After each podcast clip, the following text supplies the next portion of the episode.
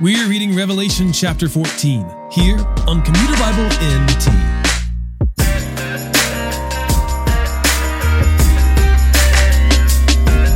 The last few chapters of Revelation have been focused on the dragon and the two beasts that arose from the sea and from the earth. In our last reading, we learned that the number of the beast is 666 and that this number, or the beast's name, were to be marked on the right hand or on the forehead of everyone on earth.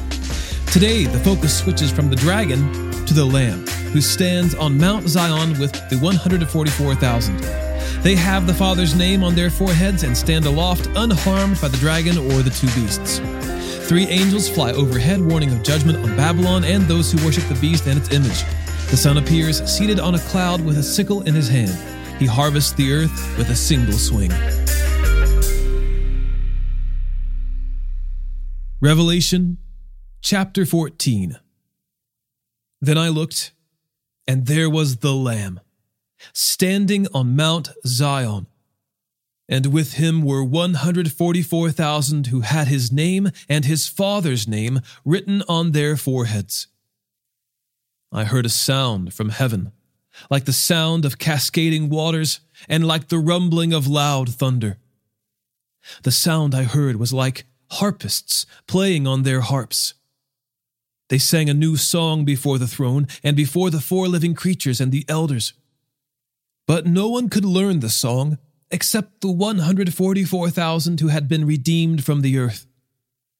These are the ones who have not defiled themselves with women, since they remained virgins. They are the ones who follow the Lamb wherever he goes. They were redeemed from humanity as the first fruits for God and the Lamb. No lie was found in their mouths. They are blameless.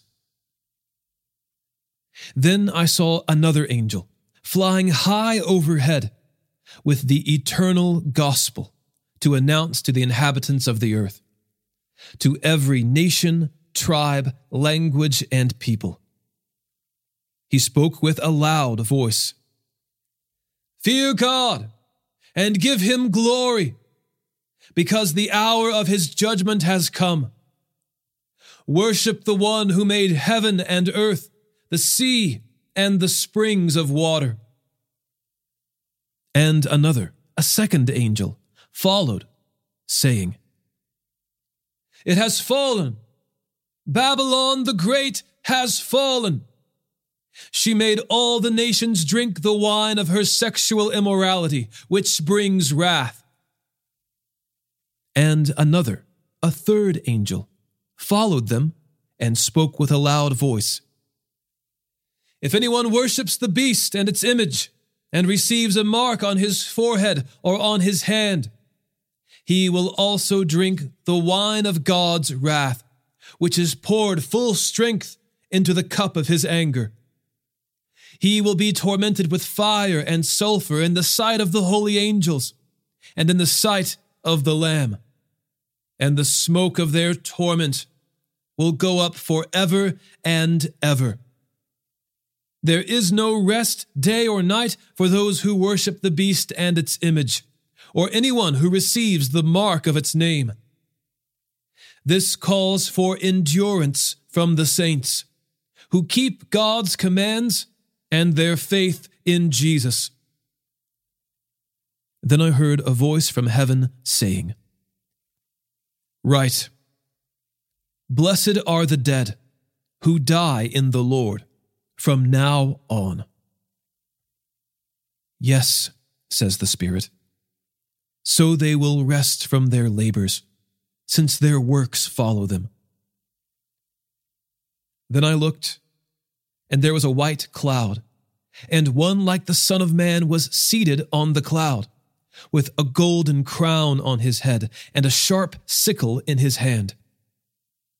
Another angel came out of the temple, crying out in a loud voice to the one who was seated on the cloud Use your sickle and reap, for the time to reap has come, since the harvest of the earth is ripe. So the one seated on the cloud swung his sickle over the earth, and the earth was harvested. Then another angel, who also had a sharp sickle, came out of the temple in heaven. Yet another angel, who had authority over fire, came from the altar, and he called with a loud voice to the one who had the sharp sickle Use your sharp sickle and gather the clusters of grapes from the vineyard of the earth, because its grapes have ripened. So the angel swung his sickle at the earth and gathered the grapes from the vineyard of the earth, and he threw them into the great winepress of God's wrath. Then the press was trampled outside the city, and blood flowed out of the press up to the horses' bridles for about 180 miles.